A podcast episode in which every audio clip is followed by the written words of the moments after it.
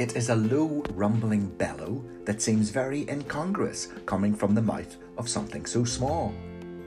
No, I'm not quoting a grumpy judge having a go at some poor singer on a TV talent show. This was a finding by scientists studying the vocal cords of koala bears. Researchers have found that koalas have evolved a vocal organ that allows them to produce an unusually low pitched sound for an animal of their size. The deep pitch of their call is more typical of a mammal the size of an elephant. Apparently, they have an extra pair of vocal folds, which they use to make their mating calls. So it seems that koala bears are the Barry White of the animal kingdom.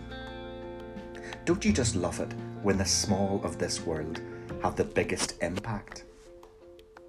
Malala Yousafzai was an ordinary little girl at school in Pakistan until she started writing a blog promoting education for girls that attracted international attention.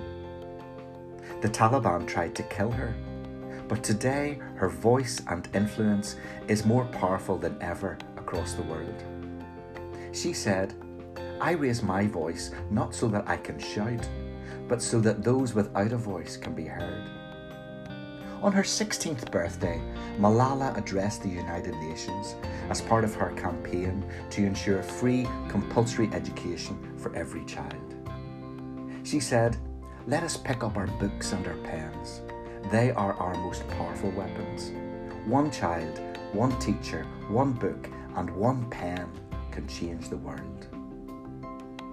Throughout history, the biggest avalanches of positive change, like the abolition of slavery and votes for women, were triggered by small acts of courage and compassion.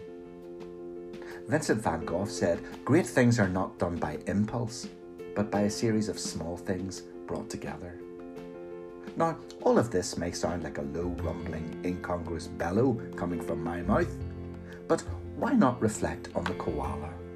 Be inspired by Malala and start to change the world where you are, one small step at a time.